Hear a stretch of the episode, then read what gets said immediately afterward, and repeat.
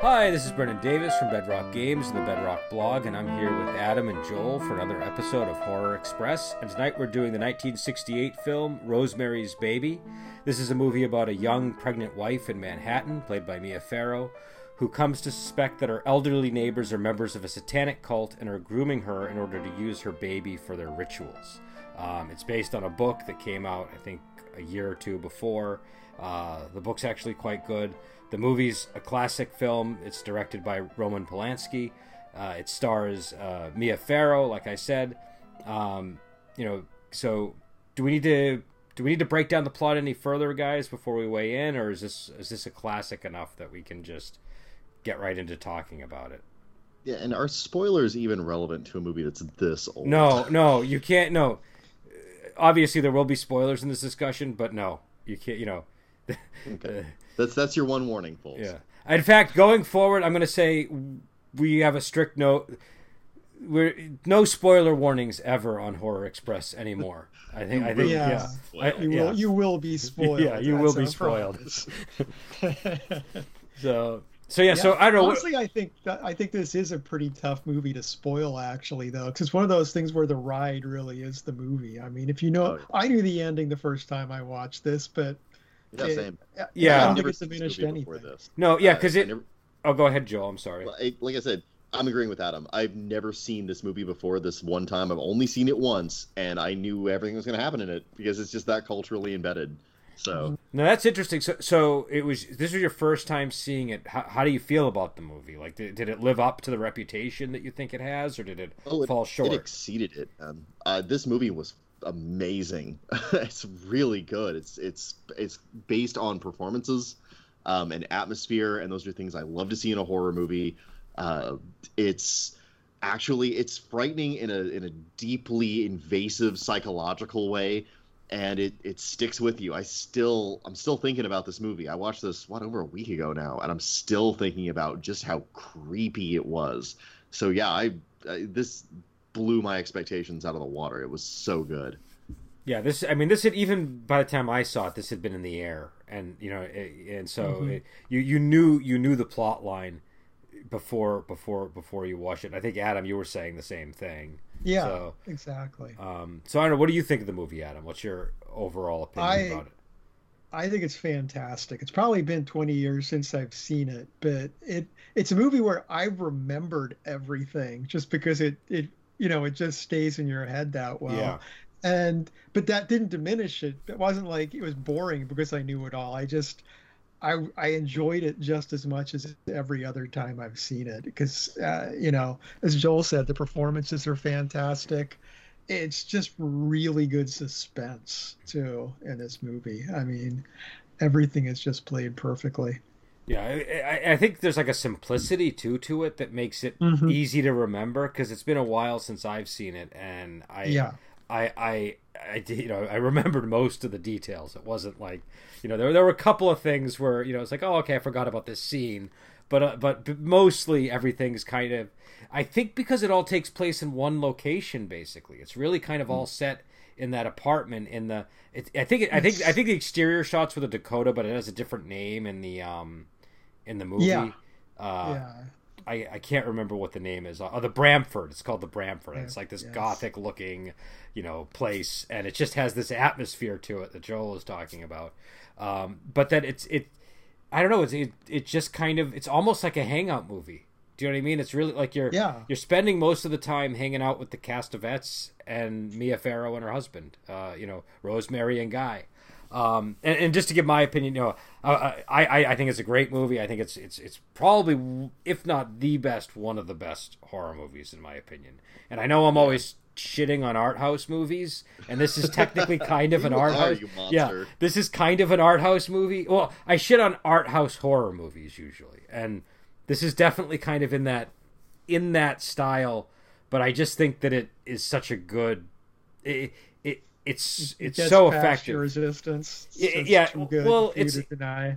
I don't know. It's it's it's before the art house horror movie trend really started. Do you know what I mean? It's like a, you and me, Adam. We got a tag team and force him to watch a Eraserhead or some kind of David Lynch joint. Well, yeah, yeah. I'll, we'll get I'll- some kind I'll of show you affecting to this art at some house. point. Well, I'm not. I'm not even talking about that stuff. I'm talking about in more recent years. I'm talking about the more deliberate sort of attempts at that. Like you know, movies that are like. I don't want to get into it, but like you know, just Well, okay, give us one example, just so everyone kind of knows what you're talking about. what was that because, movie like, that came out a few years ago? The Hand Handmaiden, I think the the Korean movie. There was was that the name? of the Oh yeah, that no, I, the- I think I remember what you're talking yeah. about. I I must have been the only person who despised that movie. And it just it just you know I I I don't know just films like that just you know generally bother me. Well, and Um, I, here's the thing. I, I think that there is a part or of the witch. The witch was another one. The witch. Oh, Oh, the like The Witch? No, no. Well, No. you- I'm not going to force you to watch Midsommar then, but I might make you watch Hereditary, which I think is affecting. And, and here's the thing. I don't know that it's because here's the particle of me that agrees with you. It's a very down to earth particle, probably the only one in my body that's keeping me attached to earthly gravity. But this particle says to me it's not about the presentation or the messaging of a film or its construction. It's about how it affects you. And Rosemary's Baby has all that wonderful presentation and embedded imagery and ideas, but it is affecting, and that is the single Mhm. thing that that elevates it past its Mm. kind of uh, you know, t- upturned nose art house status. Well, and also a lot of the art stuff it does is really good. Like the dream sequences are unbelievable. You know, and, and and and I like how most of the supernatural stuff takes place in the dreamscapes in the movie. Yeah. So it makes it really unclear: is she going crazy or is this real? And I, you know, I, that kind of blurring and making it so mundane is the thing that makes the movie scary. Do you know what I mean? The, the fact mm-hmm. that the fact that the horror just kind of slowly creeps up on you, and it doesn't even matter if it's Satan or not. Like you know, like you know, and we'll get to the. I know we want to talk in that in more depth later, but you know that that idea of how it just doesn't. Uh, you know whether whether this is a you know fantasy that she has in her head because she's trying to grapple with how constricted she feels by what's really just a mundane marriage and in a, a society that makes her feel this way or whether it's this you know really dark satanic conspiracy the bo- bo- it's it's it's equally horrifying somehow because they because of the way it's done um Yeah, well, it's it's also effective too because by grounding grounding the effects of the horror are all coming through, eh, you know, with, uh, basically through mundane channels. Mm. It just it just it's it's what keeps it so believable and grounded. There's never a moment where you really have to suspend disbelief in this movie. It just kind of moves in these very practical steps throughout the whole plot. And they make us sympathize and identify with our protagonist, and so her paranoia becomes our paranoia. Her Yeah. delusional like break from reality or entrance into an occult realm of satanism and evil is something we're experiencing along with her and like her we're as confused about the reality of the situation and so there's this, this feeling of like going insane along with with your point of view uh, character that is Yeah. wonderfully associative Well, the, the doctor scene is great for that, where she runs really away and sees that doctor, because then you know she's she she starts spouting off everything about you know her situation, and it's like we, we've been completely with her on the ride. We're completely on board with everything. Yep, she's totally right about this, and she starts saying it. And you're like, oh my god, yeah it sounds is crazy, right yeah crazy bullshit. Yeah. Uh, yeah, and it's it's such a great effect in the movie. You know, it gets me every time. It, it kind of reminded me of uh, 12 monkeys actually you ever see that one yes Yeah. where it's not clear yeah. if the protagonist is insane or a Yeah. time traveler yeah Mhm. i love that about that movie by the way Yeah, and, th- and this is similar, and it's a very you're very much rooted in her point of view. Another thing I liked about that scene, Adam, is the phone booth scene where the guy appears. Uh, it, it's just it's kind of a jump scare, but it's probably the most effective jump scare I've ever seen in a movie. Um, Yeah, and I is. and I think that's why I like the craft of this film and why I'm willing to give it much more of a pass than some of the other higher level horror films, just because it's like it, it it's all done to make to add to the horror. Do you know what I mean? And Well, it- I mean, the thing is, too, I don't know that it's even fair to consider this an art film, even though Polanski went on to become well, mm-hmm. infamous and a really well-known Yeah. director, because it is a William Castle produced movie. Yeah. You know, I mean, it's the the House on Haunted Hill guy that hired him to do this, so it's like.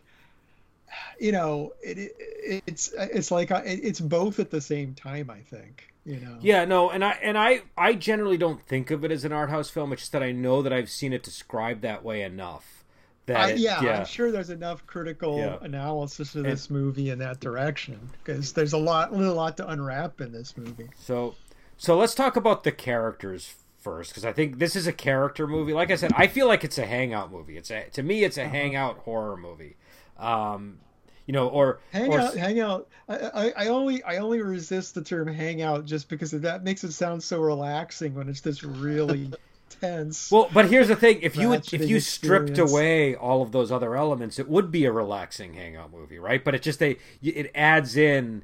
It's it's it's a hangout movie with that kind of attention. Do you know what I mean? But like, if I- you I know make you mean, if yeah. you made like Roman and Minnie less sinister, if you Well, made Guy less sneaky and evil, be an you know, episode of Seinfeld. yeah, it could be an episode of Seinfeld. Well, I don't Um, know. It- I would call it slice of life is the term I would use. But isn't it- of the, Yeah, the root of mundanity to it? Okay. It, it's a it's just a human situation of people going like I said, they're in a marriage, they get pregnant, their neighbors are a little kooky. Like that's what's happening in this movie. Mhm. Yeah, because I because because in a way, like the horror of the Castevets, you know, it, it, it's it, it's sort of on two levels. Like it's like they're they're they're Satanists presumably who you know are trying to get her to have Satan's baby, but but really what makes them horrifying is just how they intrude into her life and don't leave. Do you know what I mean? Yep. It's like Yeah. so, you know. um But yeah, I, I don't. It's- Oh, go ahead. It's such a it's such a weirdly mild but very real social horror, you know? Because it's like she the, the thing that keeps it the thing that allows them to invade is her inability to find a polite way to tell them to screw off. And like that's so real to me. Uh-huh. Well, that well, that's like her whole character's thing. Is she's kind of well. well, Here's what's interesting to me: she doesn't start like a lot of people describe her as very meek and and submissive, but she doesn't start out that way, in my opinion. At the beginning of the movie, she's the one that says, Yeah. "Let's make love." Do you know what I mean? And the and the husband just starts taking off his pants like he was just given an order.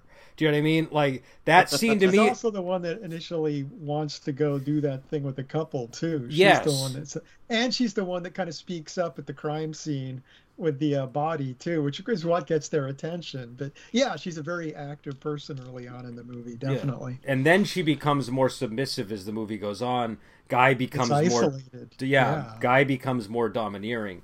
Um, you know, what did you guys think of uh, of of Rosemary as a character and of Mia Farrow's performance? This is a real. This is a performance for the ages, man. Uh, I honestly, it, like, if this didn't win an Oscar, I'm gonna be like, this is gonna completely discredit the Oscars as a Um, institution for me, because like, dear Lord, it's it's it's almost perfect for this role, right? It, like you said, it's someone who like has an identity that we kind of get to know, and then we slowly see them get more like psychologically and socially like distanced and isolated and we see that effect happening in real time on her psyche and at the same time that brilliant performance which is kind of external to this is happening the movie does this great job and she does this great job of positioning us to to identify with her as our point of view character. And like i'm nothing like that actress at all but i was her while this Yeah. movie was going on. And it's mm-hmm. it's ingenious. So i don't know what alchemy they well, i don't know what percentage of that alchemy that magical formula was her performance but it had to be a lot and she just completely slugs it out of the ballpark so i loved it i, I was spellbound dude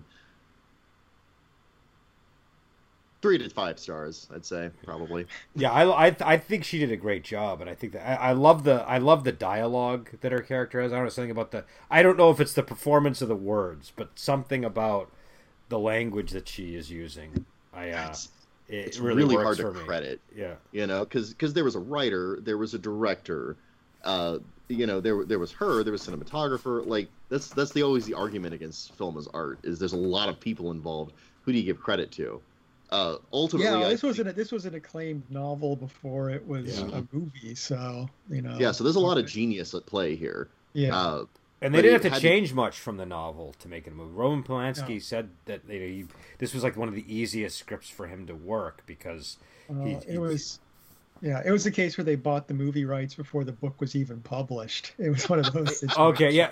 I feel like did that happen with The Exorcist as well? I feel like there were a few I don't know movies. about the Exorcist. I mean, Jurassic Park was a case of that. Okay. That's a famous example. That's uh, I think with The Godfather, I think something like that happened with The Godfather too. Okay. Um, Yeah. where I think it was written in in 2001 obviously would be another one where the you know that was even more because he was writing it with the director I think um, Yeah.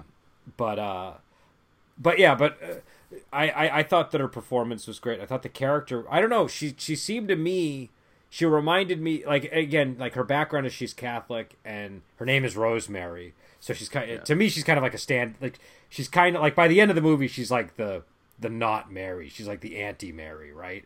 But like I I to me she looks like like like a lot of a lot of you know a lot of my cousins a lot of you know a lot of women I've known over my life you know so she just had a believability uh, as as like a Catholic character um, you know and and so you know for me you know that aspect of it worked too um, yeah, they they got the Catholicism right with her, especially the part where she wasn't any longer a Catholic. That's so because I mean, like I went to a Catholic church when I was a kid. There's a reason I'm an atheist now. Like it's it's not friendly as you grow older, but like you do. Like I still find myself like in times of stress, like remembering uh, like certain prayers and, and certain catechisms. It just it sort of sticks with you, you know. It's sort of like the the rock that's somewhere deep inside your mind and she she does that same thing when things get really stressful she kind of returns to it not even so much out of faith but almost like a familiarity so they really nailed that in like the dream sequences and stuff the, the dream sequences yeah. too but i mean she she even mentions it at one point where she used to be catholic uh deeper into her pregnancy whenever she's getting really sick Hmm. and um i don't remember what she does exactly but like the, the reference of it seems like this sort of attempt to kind of cling onto it as it's slipping away Well, and there's the whole sub not subplot, but the background thing of the Pope, right? And and and Oh, Roman yeah, has the yeah. whole conversation with her about you know don't don't feel like you have to adore him just because he pretends to be holy, and you know, it's- it's- and he sounds a lot like like any like I feel like this was sort of a strain of, of conversation you would hear, you know, from that period up through the 80s and 90s of uh, of uh, you know older men that were sort of uh, distrustful of organized religion. Do you know what I mean? I've, I've, I've encountered a lot of Romans in, in my li- in my lifetime, so that that conversation was very believable. Um, well it's believable and then in retrospect it becomes like much more insidious which i love Mhm. yeah, no, Adam, did you have any comments on on Rosemary, or can I move to um, Minnie and Roman? All right. Uh, I think you pretty much covered it. Yeah, it's it's a fantastic performance. So, so what about the Castevets? Um, these they're, they're to me they're the best part of the movie. You know, uh, uh, you know, Mia Farrow definitely was a great performance. She, you know, she she, she is the Yeah. star of the film. But the the Castevets are like the eccentric relatives that you you love to have over once a year to your house. Do you know what I mean? Yeah. yeah Well, 'Cause just, any just more a than quick, that, uh, a quick, quick thing to bring up too. You asked about, you know, who what won the Academy Award. Ruth Gordon. So the she she won the uh, award. That- not Mia Farrow. I, I, that's definitely that Minnie character because I remember reading the book and I don't remember what my perception of the character was in the book, but in the movie, it's a really weird choice, like choice. Yeah. I guess you would say. I don't know, like because it's like I remember the first time I saw this, I was like, well, I don't, I don't understand exactly what she's going for, but it's working. Like, like it's familiar. Um, and it's it's weirdly believable as a New Yorker at the same time Mm. too. It's just this just this really strange variety of human being. I feel like it's like her and Roman are a weird combination of sophistication and crudeness. Do you know what I mean? and Uh-huh. like, and she's sort of the crude side of it, and he's kind of the more sophisticated side of it. But they both have this crudeness to them, and they both have this sophistication to them. Um, Yeah. But definitely, she is like, uh, I don't know, and also she's there's something scary about her. I don't, and I don't know what it Uh-huh. is. There's something really scary about her. Um, and when you realize her ability to to kind of like you know crazy aunt her way past social boundaries into your life Yeah. is something that is a practiced and again nefarious skill put towards a truly dark end it it has this wonderful element of recontextualizing something that was uncomfortable but you know believable to being like infiltrative and and and, and terrible i love it love it There's a lot of that in this movie. I, I will praise this movie a lot. It, it really got under my skin. Yeah. And uh, and Roman is definitely an interesting guy too. Um, uh, inter- I I mean, I guess he's the villain, right? Would you say he's the villain of the movie, or no? Is he? Well, that's a good question. Is he? The, I mean, it. I guess it depends I on how on how sympathetic you are to the satanic cult in the movie. You know, like, Well, I mean, he seemed pretty jovial about the whole "the year is one" thing. Like, honestly, well, so here's the thing about that. Like, the whole movie builds up to them revealing that th- that this is like some kind of satanic cabal, but they're kind of a satanic cabal. Like, it's not. It's it, it, by the end of the movie, you you. I mean, they are evil. They, they the woman says to her like, you know, you know, breast milk or no will kill you, honey. Right? So like, they're definitely mm-hmm. evil. But but Roman, his father is kind of a martyr for the cause, right? Because his father was, granted, his father supposedly. What did he do? Bring Satan into the world in some way or something? There- I forget what he did, but he, he got he got lynched or something because of it, and so you know Roman uh, is obviously getting revenge for that, but he's also getting revenge for all of the people that were burned during the witch the witch craze. So you know, there's kind of an interesting, I don't know, and also it's so when they do reveal that this is a satanic cult, it's so over the top that it's like it's. do you know what I mean? It's like not yeah, it it borders on comedy. It's Yeah. unbelievable the kind of like tension, and it's such a weird blend of mundanity and like that's I want to use that word really specifically because it really does feel like just like a, a weird bunch of eccentric rich people going to a strange but significant baby shower, and then the literal son of the devil is in the crib. You know, and it's almost like a, an SNL sketch. It's just such a there's a punchline. premise. There's a punchline in the scene where she says, "You know, what did you do to his eyes? His eyes?" And he says, "He has his father's eyes." Right? Like it's Right. a Yeah. That's like a joke almost. Yeah. But the movie, it, because it's the payoff to this terrific journey we've been on, it, it manages miraculously to escape comedy and become actually really haunting and nightmarish. And there's Yeah. a surreality to it where you, you buy it just like you would buy the kind of dream logic if you were if you woke up screaming from this dream. Um, it, and it lingers with you in the same way. God, I love this movie, dude. Yeah, it goes back to what I was saying at the beginning about this movie. I don't think you can spoil it because I'd I'd literally seen the clip that's the end of the movie in some documentary on horror, horror movies before I even saw this. But it's like, no, knowing exactly how it ends, it's still still just really powerful. well. And by the time I had seen it, the the the, the words "Rosemary's Baby" just referred Uh-huh. to like people just knew that meant like you know the son of Satan. Do you know what I mean? Like Yeah. it had it, so so it's it's it's but but it is also like because there's it, the a lot of the scariness in the movie I think comes from like this unease about is this like really a satanic cult or is this like uh you know is this a hallucination or is like like what like where are the lines of reality you so you're just sort of Well, yeah, we never see anything overtly uh, supernatural. We never- uh, we never see the can't be baby. explained away as a dream or something. Yeah, we never Yeah. see the baby. you you, you don't Um, see the baby the only thing you see are the dream sequences and there's that that great moment during the dream where she says this is really happening this isn't a dream you know which i thought i i don't know that that to me isn't like that's like up there with the phone booth scene with the Yeah. Yeah. you know um but but like everything else in it is all kind of you know like hutch dies but that could have been natural causes um you know the guy the other guy the other actor goes blind um and guy gets his big break because of it but that could have been you know natural occurring thing. Um the the girl that threw herself from the window i mean she she she by her own words she had a very messed up life and it's not inconceivable that she would have you know committed suicide for some reason. So um but yeah i don't know. I uh uh, but again i guess you know it, it, I, we the, the question was is roman the villain and like do, do- i don't know do you Yeah, so is that it is Roman the villain. And really I think the question you've got to pitch, and it's a hard one to, to figure out a way to catch this. This is a real curveball question is what is villainous in this movie? Because there's no hero in the movie.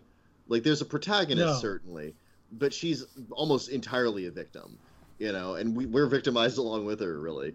Uh, but there's there's no this is a hopeless world where it, I mean, and it's there's there's not a hero to contrast. So who's the villain? I mean, Roman's a villain if you consider you know a guy that is implicit in the the cultish impregnation of a woman by the literal devil and the creation of the Antichrist to be evil. Yeah, he's definitely a player in that, but so is everyone else in the movie effectively because you're Yeah, either a I mean, villain I- or you're dead by the end of it.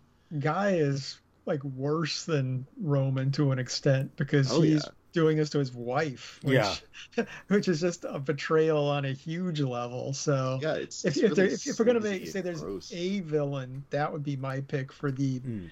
the primary villain as far as the story goes. But you know, it's just you know, Well, Roman. it's- He's just he's just your typical satanic cult leader. He's just doing.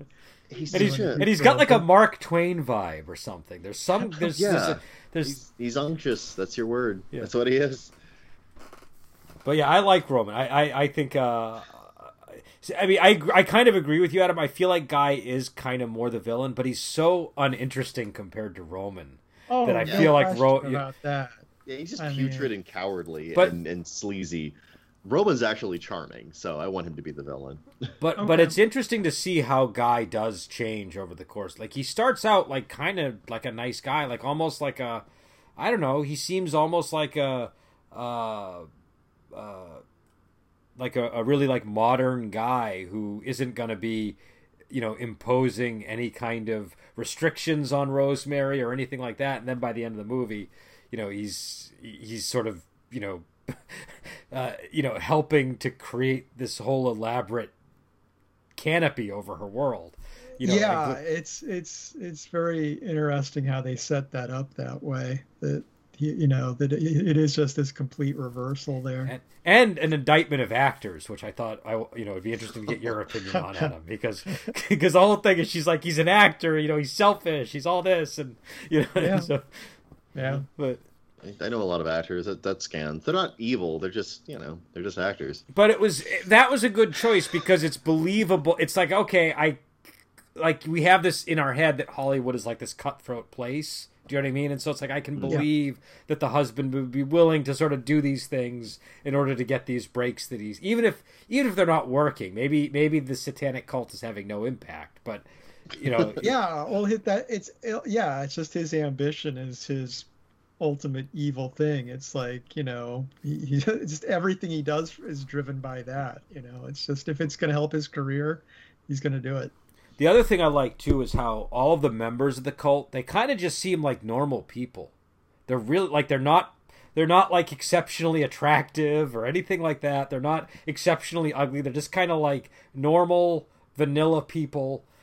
You know, Well, what what what inter- actually what's interesting? All the old people, including the Castevets, the basically Polanski's direction the casting director was he wanted all like classic golden age Hollywood actors Okay. in those parts. So it's like it's so it is kind of interesting. They've all got that vibe of you know, kind of you know golden age Hollywood acting to them, which kind of uh, is, is a whole different thing than, than you know Mia Farrow and her younger friends are doing. They're doing the more more rem- 60s style acting. it reminded me of going to like my grandmother's house and being around Uh-huh. elderly relatives. That's how I felt with with the- Yeah, the members of the yeah. cult, Uh, and like church ladies and stuff like that. Like that's like especially Yeah. Laura Louise. Laura Louise felt like one of these overbearing women that you meet at church that like tells you what, what to do. Do you know what I mean? Uh-huh. Um, and she's got like nothing going on in her own life, so she projects it all onto other people. That you know, and and you can see her doing that to the Mia Farrow character, where she you know she doesn't want to let her rock the crib and all these things. Um, yeah, it sort of needs to be the important person who's rocking the crib, and I think that that's what really makes this movie have that strange sort of uh, I don't know synergy that it has. Is that you're right? These are just people, and and their all their foibles are there too. Like you wouldn't expect Mhm. these people that brought about the apocalypse to be kind of like your weird aunt, but why wouldn't they be? You know, you're still talking about humans here. It's not like the disciples of Christ were anything but like flawed, basically normal people. It's same thing here, and that uh, I don't know. It's at once both believable and more surreal that way. So what I, or the other thing I wanted to know about is the dream sequences. What's up with JFK? Uh, right, there's the John F. Kennedy is definitely in that dream sequence, or am I mistaken? I feel like, I feel like one of those characters was JFK. Uh, Maybe I'm mistaken. Maybe I maybe I read JFK where there was no JFK. A lot of people looked like JFK during the '60s. I would like to point out. I could. yeah, I uh, I didn't notice it. Okay, it I'll, may, maybe I'm wrong. there. I, I could have sworn that Oh. That like the pilot of the ship had like a heavy Boston accent and looked a little bit like John F. Kennedy. Oh, okay. And I and, I- and have I been what was going also on there. and I'm pretty sure. Yeah, I don't know. Um, I mean, that might have just been like a, an, a technique to link it into the modern world because, like, at that point, I mean, like, JFK was really, I mean, he was the president of the United States. He was pretty culturally saturated as a personality, too. when That he had, an and he had just been of him getting assassinated a few years before, so Mhm. like, Yeah, you it's know, a huge but- national tragedy. So, like, and he was a Catholic, and he was a Catholic. right. So that's sort of the thing that would show up in your dream.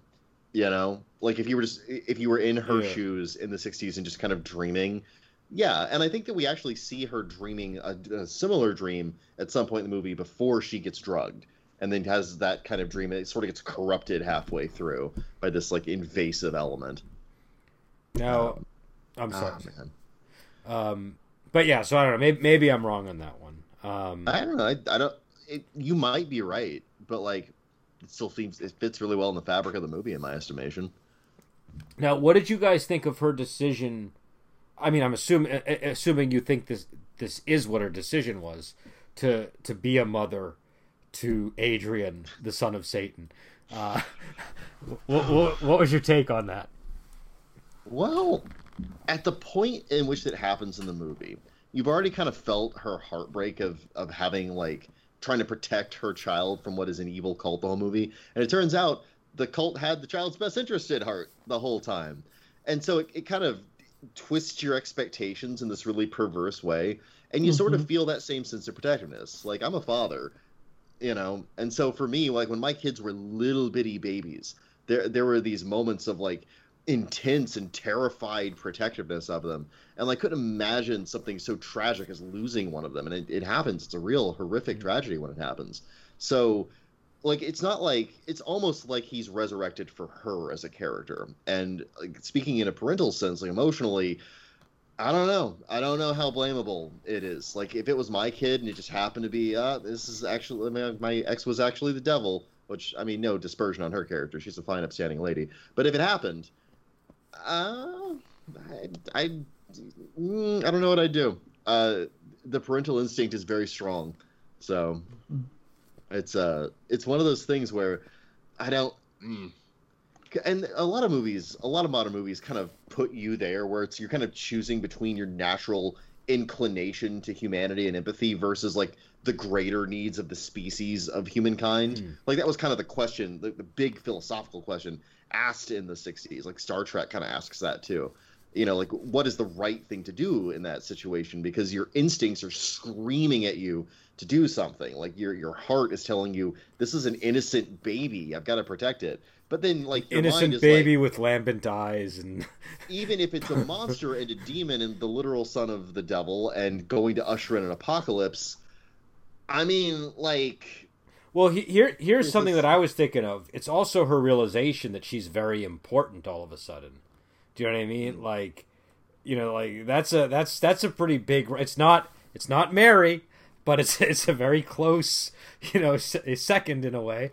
Um, so maybe maybe you know maybe there's an appeal to to being you know that significant. You know, Yeah, well, you she know, get- there it's- is a, there is a visible status change when I what's her name gets moved away from the uh, Yeah.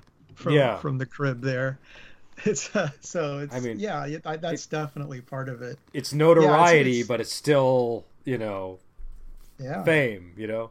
Um, I mean, plus, you know, I mean, it, and it, even if you, so, I mean, I'm walking away. What's walking away going to do? I mean, it doesn't solve right this is going to happen no matter what right Yeah. like the antichrist is here you've got a, a well-armed ruthless cult protecting him you couldn't do anything the whole time you had nine months to stop this from happening and you couldn't do it like you clearly are not cut out to assassinate the son of the devil Therefore, what options do you have? You can leave and burn with everyone else, or I don't know. I'm just saying, like, e- especially as an atheist, like, I don't believe in all this hubbub. So whatever actually happened is immaterial. I got a baby to take care of, man. Well, yeah, but here's the thing: if like, if I saw a baby that was clear, like had the eyes like that, uh, I think I think uh, you know any doubt that I had about you know, you know would, would vanish, and then it would be you know, and then the choice would become just- very real. Uh, Yeah, yeah. No, I, you just. I don't know. Sorry, go ahead. no, no, it's okay. You can, No, please continue mocking Brendan. I'm going to. you superstitious, pitchfork wielding simpleton. I'm not superstitious. I'm just saying if if if if like you experience what Rosemary experienced, you're gonna you, you're probably not gonna have doubt. You're, you're gonna believe that these things are true, and then it's just a question of well, which side am I on? Um, you know. I know, I also um I also saw a movie, uh, no, a, a, a made-for-TV series. And I read a book called Good Omens. I don't know if you guys have read. I've that read one. Good Yeah. Omens. That's a good Um, good book. and like I'm a real I'm a real uh, nurture versus nature kind of guy. Uh, so I mean I feel like if anyone could turn the the son of the literal devil into a complete loser gamer kind of dude who would do nothing with his life, it would be me. Make me that dad. You know, I will teach you the ways of Well- elf games, my boy. Well, that's the other thing is maybe she thinks that she can correct his Yeah. nature by being a good mother to him, which is which is all be Roman really asks her to be, this. right? Yeah. I, I want to see a sequel to this where he's just a failed actor, and all like like everyone, all the the There- really like old guard Satanists are dead, all the new ones are just like completely baffled. They're like, "Is this what the I devil think- wants from us?" I think there's a made-for-TV sequel uh, called "What Happened to There's both a Rosemary's Baby." sequ- there's a sequel book and a sequel movie, both which are different than each other. Yeah. Yeah, but and the, but the But book came out in the '90s, right? Like the book came out way later, right? And the Yeah. uh, and the movie I think came out a few years later because it had the lady that played um, Minnie in it. Um, Uh, it was, think it- so. Yeah, it was probably more like ten years or something. It, but uh, I, could, it was I don't know. I don't know. I could be wrong. I could be wrong. I did, but I- again, I, I pitch the question: Is it as stupid and great as that, though? Because I think my vision for it is even better.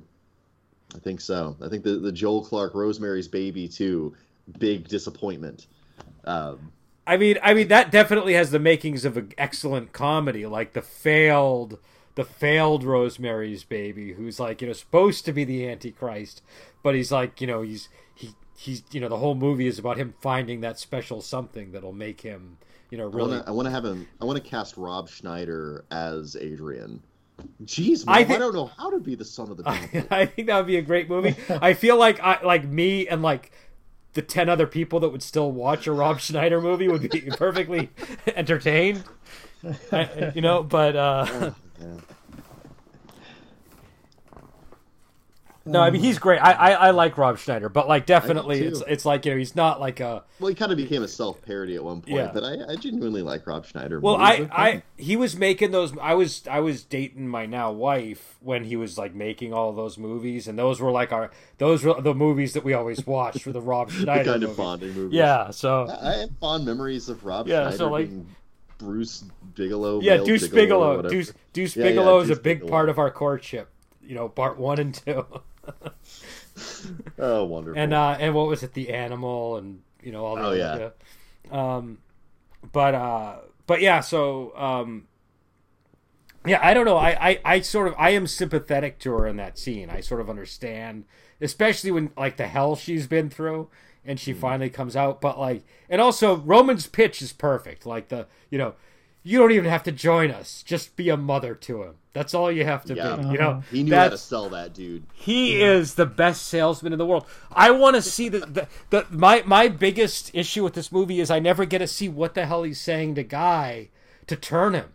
Like like I mean, we know Guy is a shady person, but like Roman must have really been he must have had a really good sales pitch for the whole, you know, this is what we're going to do to Rosemary and you need to make sure it happens and your dreams will all come true. Like that's Yeah. that's uh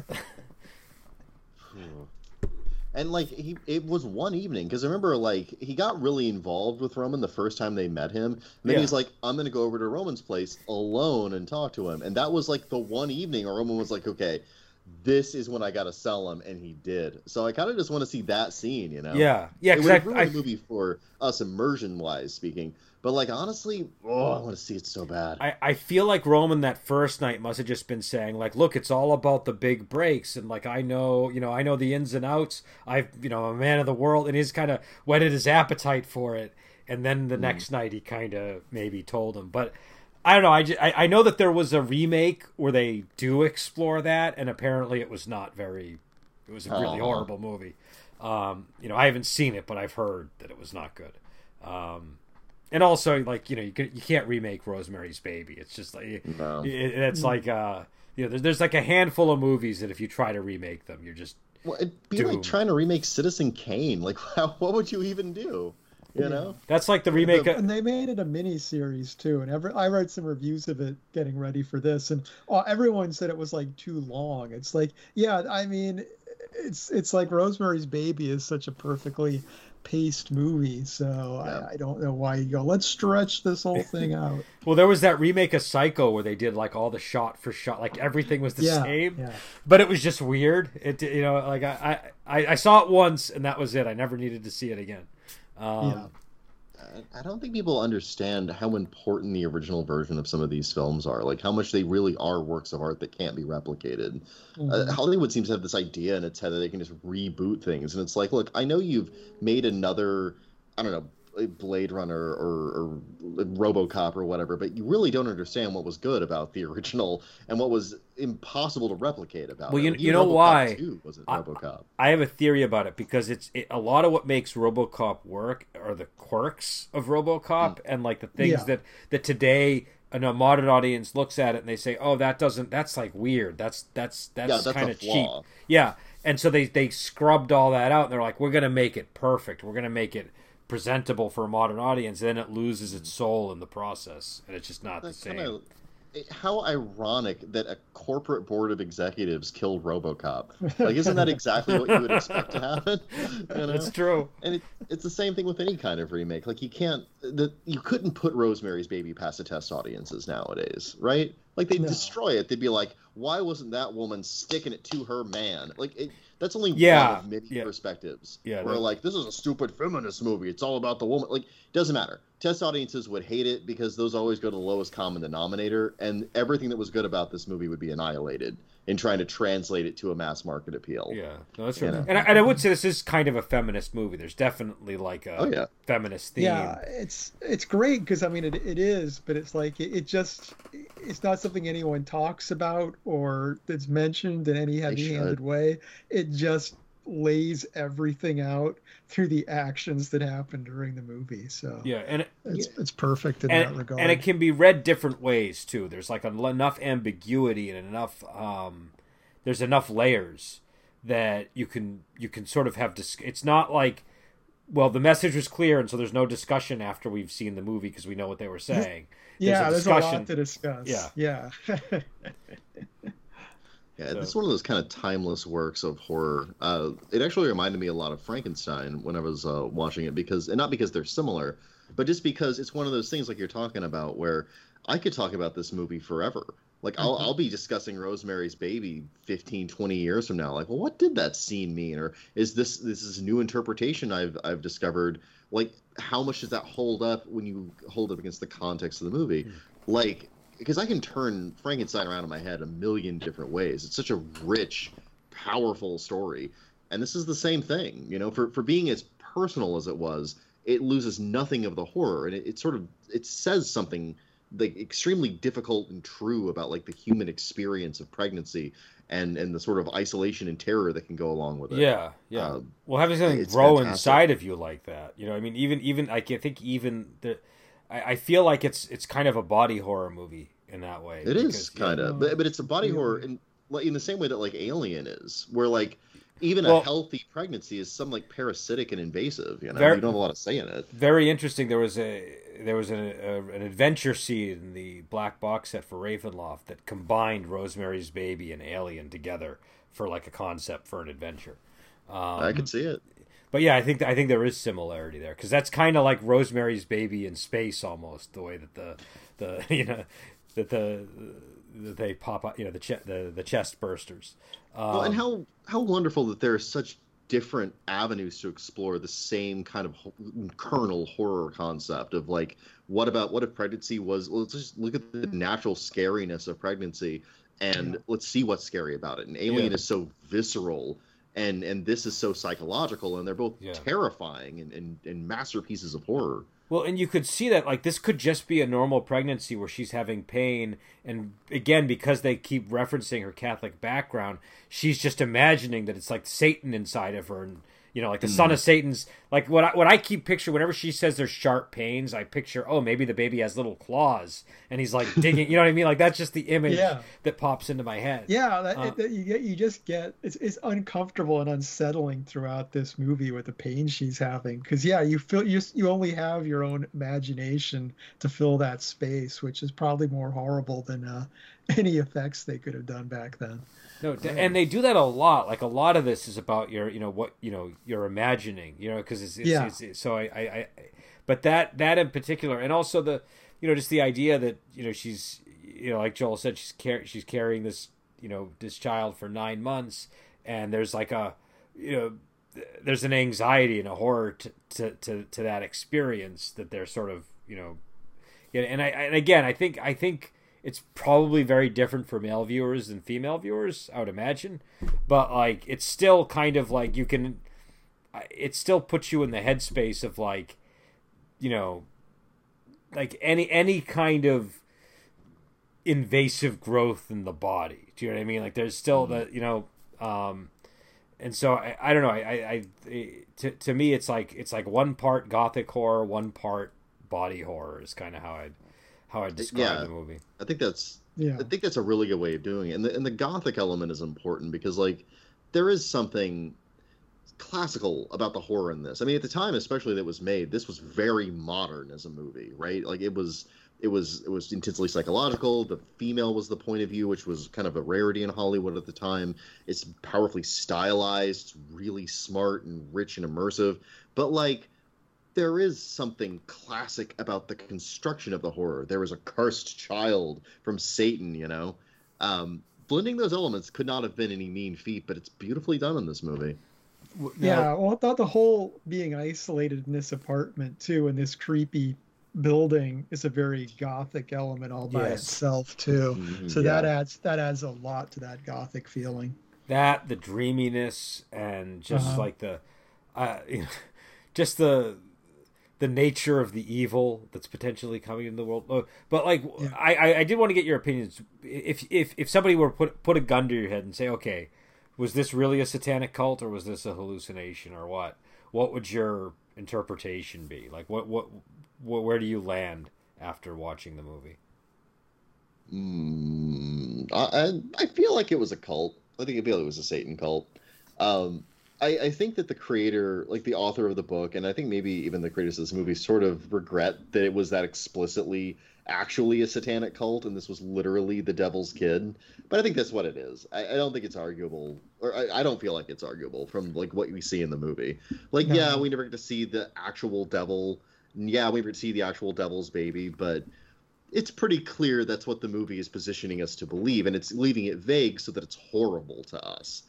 You know, we, we fill that crib with the most horrific thing our minds can imagine because we can't imagine. We're not supposed to. The, the yeah. vagary of it is to add to the horror, not to lessen the reality of what they're dealing with. That's how I feel about it. Yeah. But what if it wasn't? What That's if it wasn't? But what? what? what? if it really wasn't? What if this is a deformed child? Well, and well, what happened here's... was they just got like. Then the question for me becomes like, who they didn't literally invite Satan to impregnate her. Then who was it? Well, my so my my, it... my, answer to the the question though is that it's definitely a cult. I agree. If you want if you want to argue anything, you can argue I mean, if you get to the point where it's not even really a cult, then everything she's seeing is so disconnected from reality that we can't really determine anything. But I say it's definitely, but it's, it's a question: is the cult actually supernatural or not? That's really yeah. That, that's the question but, I would ask. But, but I, like... I just tend to think, yeah, it is supernatural. I think it's meant to be. They don't do anything to dissuade you from thinking it is. You've got, you, obviously, everything can be a coincidence, but I don't think it makes it a better movie. It's it's not an interesting interpretation of the movie if they're just crazy people. I don't think I don't think, so. I don't think the movie works as well.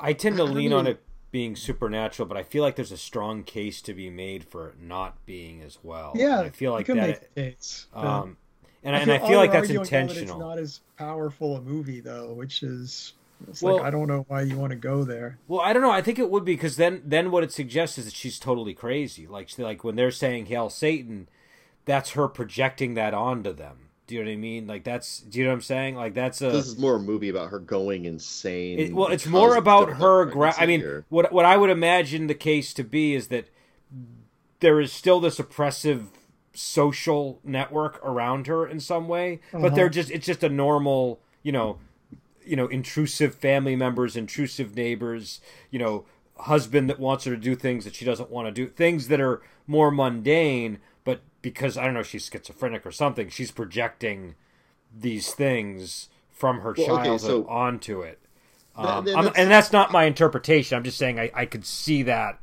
being yeah. I think yeah, to you I... need another leg to that. That's one leg, you know, but the other leg is what's actually happening then it would have to not matter because the movie makes no. Oh, like, I mean, what, what could actually be happening is that she's crazy, so they've taken the baby away from her. If you, you know, but if like, you get, I mean, then you get to the end of the movie, and like we said, we had that interesting yeah. conversation about would you look after the child? Is yeah. she making the right decision? Yeah and you're taking that all away because she's just I don't know looking at a doll or something in a insane asylum, well, and it, it it's like, well, there's no, there is no choice. So well, no, I, I, choice to embrace madness rather than grief, and I think that is a choice that's interesting, but it isn't as interesting certainly to me.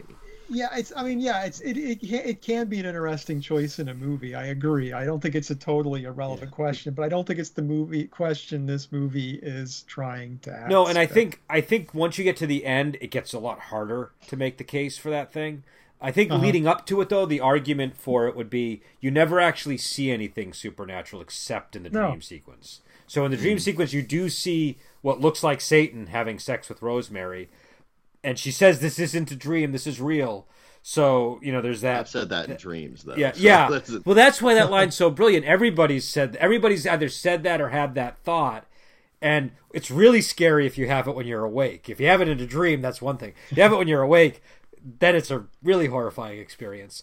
But like th- that, that that's really effective. Um, but it also really creates this strange dividing line in the movie where all of the supernatural elements are contained in dreams and the one supernatural element that matters we never actually see and so um, again though that could just go back to like adam was saying well but then it's just a question of is the cult really magical or not and have you know supernatural powers? Yeah I, um, I don't know. That last scene i think is what deflates the argument that it could be her just being insane because she literally goes in and there's a cult there and the only thing we don't see is the baby. And it is a somewhat dreamlike scene but like if that's not what is literally happening in the film, and the film postulates it that it really is, like that's how it's positioned in the film, what is happening?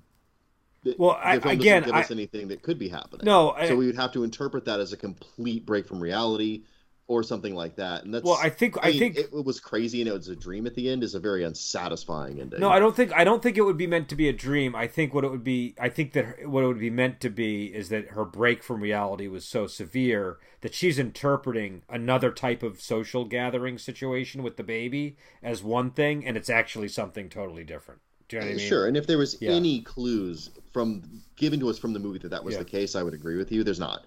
Like, hmm. yeah, well, it's just, it's just you know the dynamics between the characters too. It's not even like they're all interacting with her. We've got, I don't know, I it just doesn't feel to me like that yeah, kind of. You scene. almost have to willfully re- re- misinterpret the ending of the movie to get to a conclusion that it's anything but the the thing that we've already pretty much established that it has to be.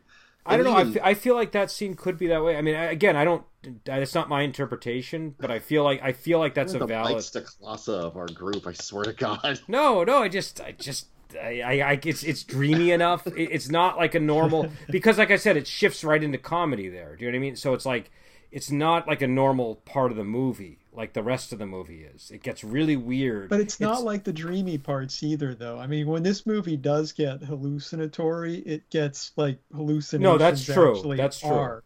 So I'm saying if this, I feel like if she was hallucinating in this scene, the movie would push harder with it because that's the way. I mean, handles it. maybe, maybe. I, I just feel like it could be again like her filtering reality wrong is kind of like because like the, Sure. the the idea. but again, I, I think there it's well, it's, I feel like there's definitely a tone of unnaturalness to that whole scene. yeah, But I feel it's more kind of an element of just creating atmosphere and hmm. suspense than trying to say it's not real. But I feel like there is there is a strange vibe to that scene. I, Well- I'm interpreting it differently, but I agree with you on that. Well, there is a good one. And here's the, the thing about that vibe. We are being presented with a reality that is more preposterous than it being a dream, right?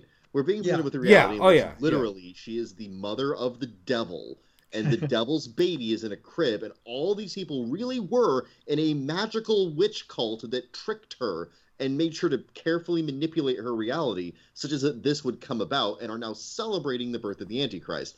That is ludicrous. That's so much crazier than her being crazy. no, And the reason is. we have this dreamlike tone is because that's the only way we could a buy that as it's presented in the movie because of how grounded the rest of the movie is, and b because we are now in a place with Rosemary where we are going insane, right?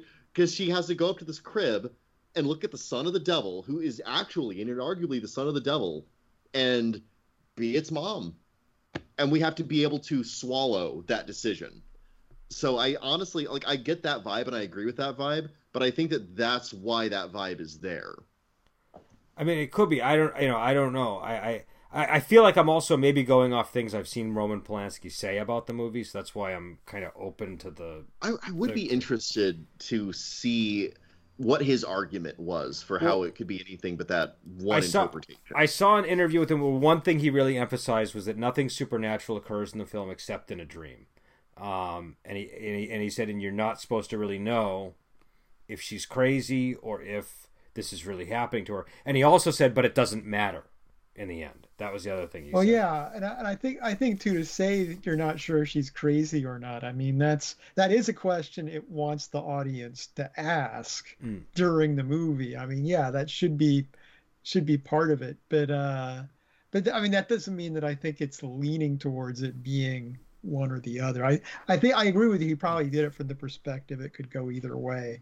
That was probably what he was aiming for. Yeah, yeah. Well, and, and- and like I said, I agree with viable- I agree with your interpretation. By the way, I'm just saying I No, can no, I- see. Yeah. Play devil's advocate on it. The other viable interpretation has to make the last scene of the movie. These are not supernatural people, but they are a cult, and there is a deformed baby that belongs to Rosemary in there that was sired by someone who wasn't the devil, but absolutely wasn't her husband. Uh-huh. So we're left to fill in some very strange blanks there. What? Who did the cult get to stand in for Satan? Was it Roman? Was is this Roman? Yeah, I mean, no, it could. Well, it could have just been what Roman said. You know that he had sex with her when she was asleep, and that's how she got pregnant. Well, he, Dude. he said the devil had sex with her. Like it wasn't. No, like, no. was The, the like- the the next day when she found the scratches, he said, um, "Oh yeah, you know, I got you know, I was a little drunk too," and so it could have just been that explanation. Do you know what I Okay, mean? So so it is just this is just her natural baby, and this cult believes. well, it I think I think I think what the appeal of that reading of the movie would be is that the idea of that that she's so horrified by all of these you know just the idea of having the baby the idea of all this stuff going on the idea of the life that she's about to enter into um, that that imagining that it's a satanic cult is actually maybe more comforting for her mind than the reality of just being a normal mother. Do you know what I'm saying? Like Okay, so what Yeah. you're saying is she's hallucinating everything about the Satanism.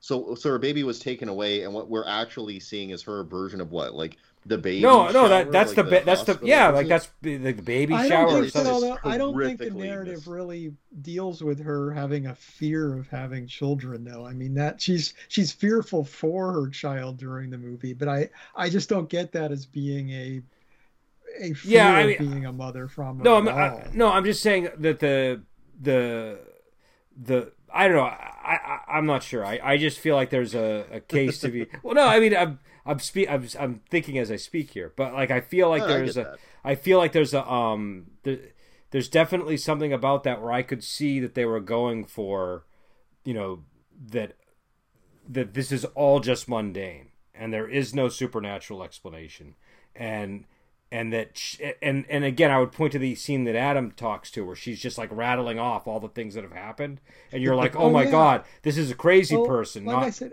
yeah, it's definitely deliberate that they're making you question her sanity, but Hmm. I still feel that the actual through line is yeah, she is not crazy, Mm. but it's important to the the feel of the movie that you you are wondering about it as Okay. you're watching.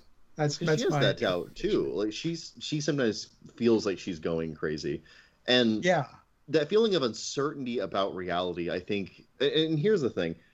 I I don't know that I, I swallow your interpretation or any any argument can be made for interpretation as outside of this is the literal son of Satan just because of how clear that feels in the movie. Hmm. However, I will agree with you this far, Brendan. I will say that that feeling of being uncertain is central to the horror of this movie because that feeling yeah, of yeah like, that I agree with divorcing from reality that is also inarguable about rosemary's baby and one of the most terrifying things about it one of the things that like really invades into you and stays with you afterwards Yeah, So- no, that, that and that, and that's sort. And again, you know, I I I I, I think the you know the um the fact just the fact that that last scene is just so weird to me. it is a weird yeah. scene Um, but either way, like I said, I agree. I I think it's the son of Satan, but like I can see the argument. yeah, I know. You're you.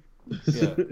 Well, you're, you're going mike Stoklasa on us I, No, no. I think what I'm trying to say is I think that's what they were trying to do. I think that's what I Mhm. think. I think that was the goal of the movie was to make both interpretations viable. I think what you're trying to do is be a contrarian, sir. No, no, I'm not. I'm not because definitely not being contrarian.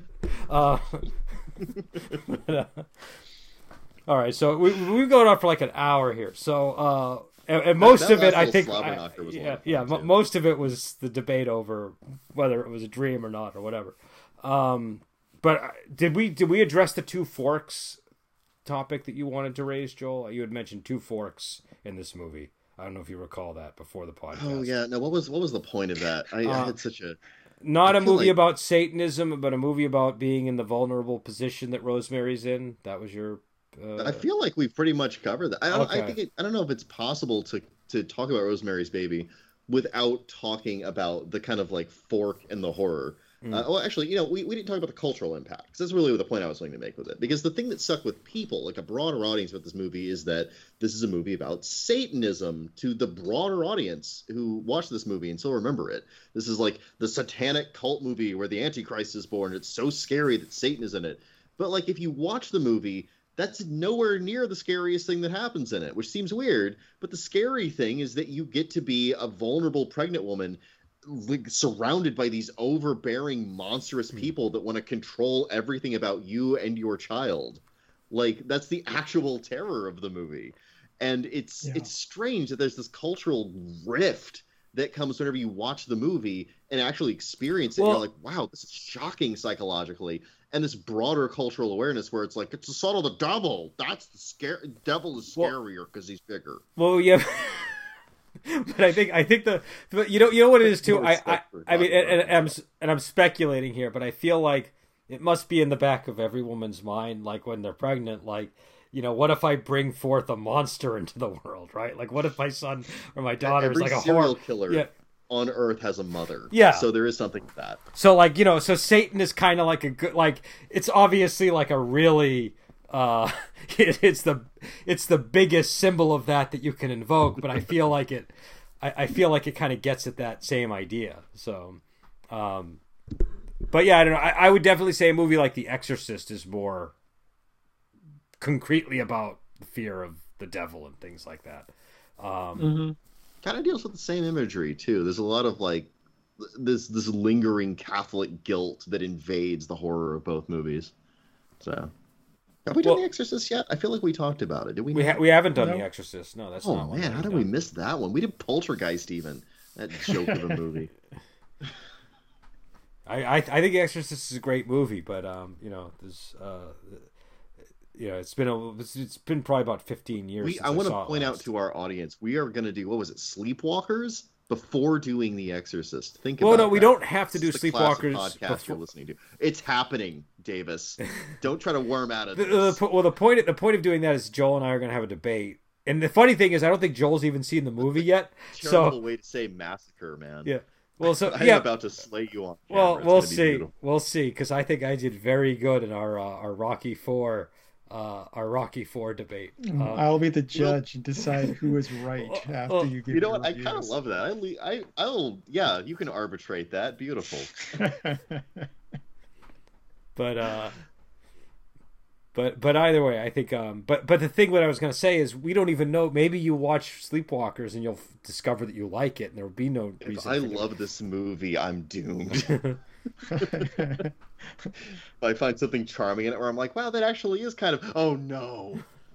i mean well you know what it is i feel like there are movies that i saw and i thought they were cool and my friends thought they were cool and then we never heard anything about them being bad and then 15 20 years later people on the internet decide they're bad and it's like you know i don't know it, I, I have to wonder how real the badness is when that happens. I will grant you that because I don't think that because I I remember and this is a real thing that I have to admit to uh, as publicly as possible. I remember really enjoying the first Michael Bay Transformers movie. Like I did too. I the did too. the theater 'cause it was So much 100%. fun.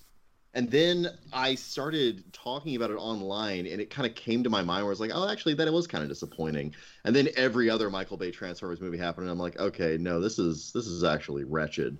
But I changed my mind after talking to other people yes about it that's and it might be that I was only able to reflect on the movie more, and it just sort of like clarified why it was actually disappointing because I just hadn't considered it from all those angles before, and it, it was an enriching experience. But it could be that I'm an easily led and influenced loser with no personality of my own, and we're going to leave the audience to determine that. yeah, I often find those sequels can ruin the original movie just Yes. by Oh, their like the. Matrix Revolutions. I oh I- god. Oh yeah. Yeah the matrix would be the classic exa- and they did it two times over so like they just kept digging. yeah they, like we're gonna we're gonna do a two and a three on this one like number one number two confirms that yes this is set in the world of darkness right like it was just Yep. like you know It was that that that was what killed the matrix Crap. because that vague connection to that kind of aesthetic was fine but then once they explicitly went it was just like no this is just you know th- this is just vampire this is awful now you know um and and part three the less said about part three the better i think Oh Uh, god, we, we probably should review all of them at some point. All three of Well- us. Do well, you know what? I, I haven't actually seen the third one. I never made it. you I don't know there. haven't oh have my god the plot hole the plot holes in part three are like epic it just it's it's just I was I was honestly surprised there was a sequel because I mean I realized the ending like kind of is ambiguous to an extent, but I felt like yeah, I felt like I had closure. I walked out of the theater. I'm like, oh, that was good. Okay, he's enlightened now, and now he's gonna go off and win. And Yeah, I- I Yeah. got disappointing news for you about uh, everything that happened to the Bodhisattva after he was enlightened. He basically stood staring at a mountain for the rest of his life and then died.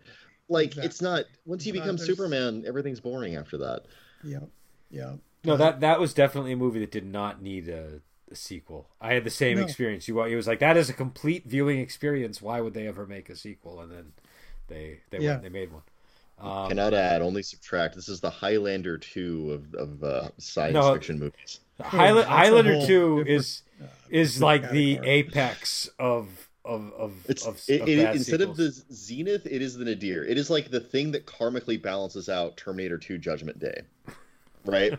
if we if we didn't have Highlander Two, we wouldn't have had Terminator Two Judgment Yep, Day. You have to have them both, or else the universe will be out of balance. That's it's just unfortunate that Highlander had to be you know what was sacrificed. Um, What what a tragic, tragic loss to us all.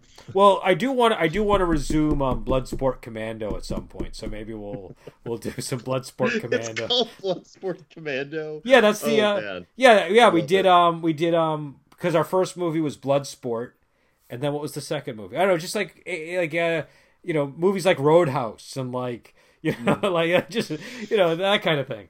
Um, Commando, movies. yeah. yeah, man. We haven't Sounds actually done. Commando yet though, so I'd like I'd like to do Commando at some point. Um, Oh man. Yeah, I was I was a big '80s action movie kid growing up. Um, You had I feel like we're back then. straying from Rosemary's Baby. We are very point. straying from wait, Rosemary's wait, wait, wait, wait. I don't think we've ever gone this far off the path before. that's you know what it is. It's because we're doing these later at night, and that naturally Yeah, leads I, to meandering old far away. Yeah. The sundowner syndrome is setting in for all of us because we're all doddering old men. Well, Back in my day, Terminators came from the future. Anyway. well, but uh, but anyways, yeah. So we'll probably leave it there, and uh, and and we'll be we're, so we're going to be continuing with this uh, demonic theme. Uh, so we did Night of the Demons and Rosemary's Baby, and I don't remember what we have lined up next. I Uh, really want to do demonic toys because it's got it in the name, and then we can do then we can do Puppet Master versus demonic toys. well, demonic anyone toys. excited for that? I was also th- realizing that Chucky is a possibility because technically that was like a Satanist plot in the you know. There is, uh, Yeah. there is. It's way It- dumber than Wait, Rosemary's isn't it? Baby. Isn't it? Isn't it like voodoo technically or something? I forget I, I, I haven't seen it in about it off the table. 17 that- years. So I, I I remembered him being a s the guy that that inhabits Chucky's body being a Satanist, but maybe it was voodoo. I yeah, know. I could be wrong. I'm not. I'm not gonna gonna. Go. I just. I just not sure. We'll, we'll Yeah, have to we- research that. ground rules of, of the demon month has got to be we can't allow any voodoo. That's not the devil enough. Yeah, it's that's to be not- that's not- explicitly the It's its devil. own month. yeah, it has to be the devil. I agree. Oh man, I can't wait for Voodoo Month. That's going to be so vaguely racist and fun. I don't think we can do. are there- I mean, there's Plague of the Zombies and like there's that. Cannibal Holocaust. Okay, well, I don't know if I want to do Cannibal Uh, Holocaust. Serpent in the Rainbow. Serpent in the Rainbow. Yeah, that that's a good one. But that I feel like it cheapens Serpent in the Rainbow to make it part of Voodoo Month. Do you know what I mean? Like it does cheapen it. It's it is on another level. that that is now. like one of the best that I that wouldn't is wanna one of the like it and White Zombie back to back would you know no. Serpent in the Rainbow is one of these movies I like deliberately avoid watching so that I don't get sick of it. Do you know what I mean? Like I like Yeah. it's it's a movie that must be Yeah. savored.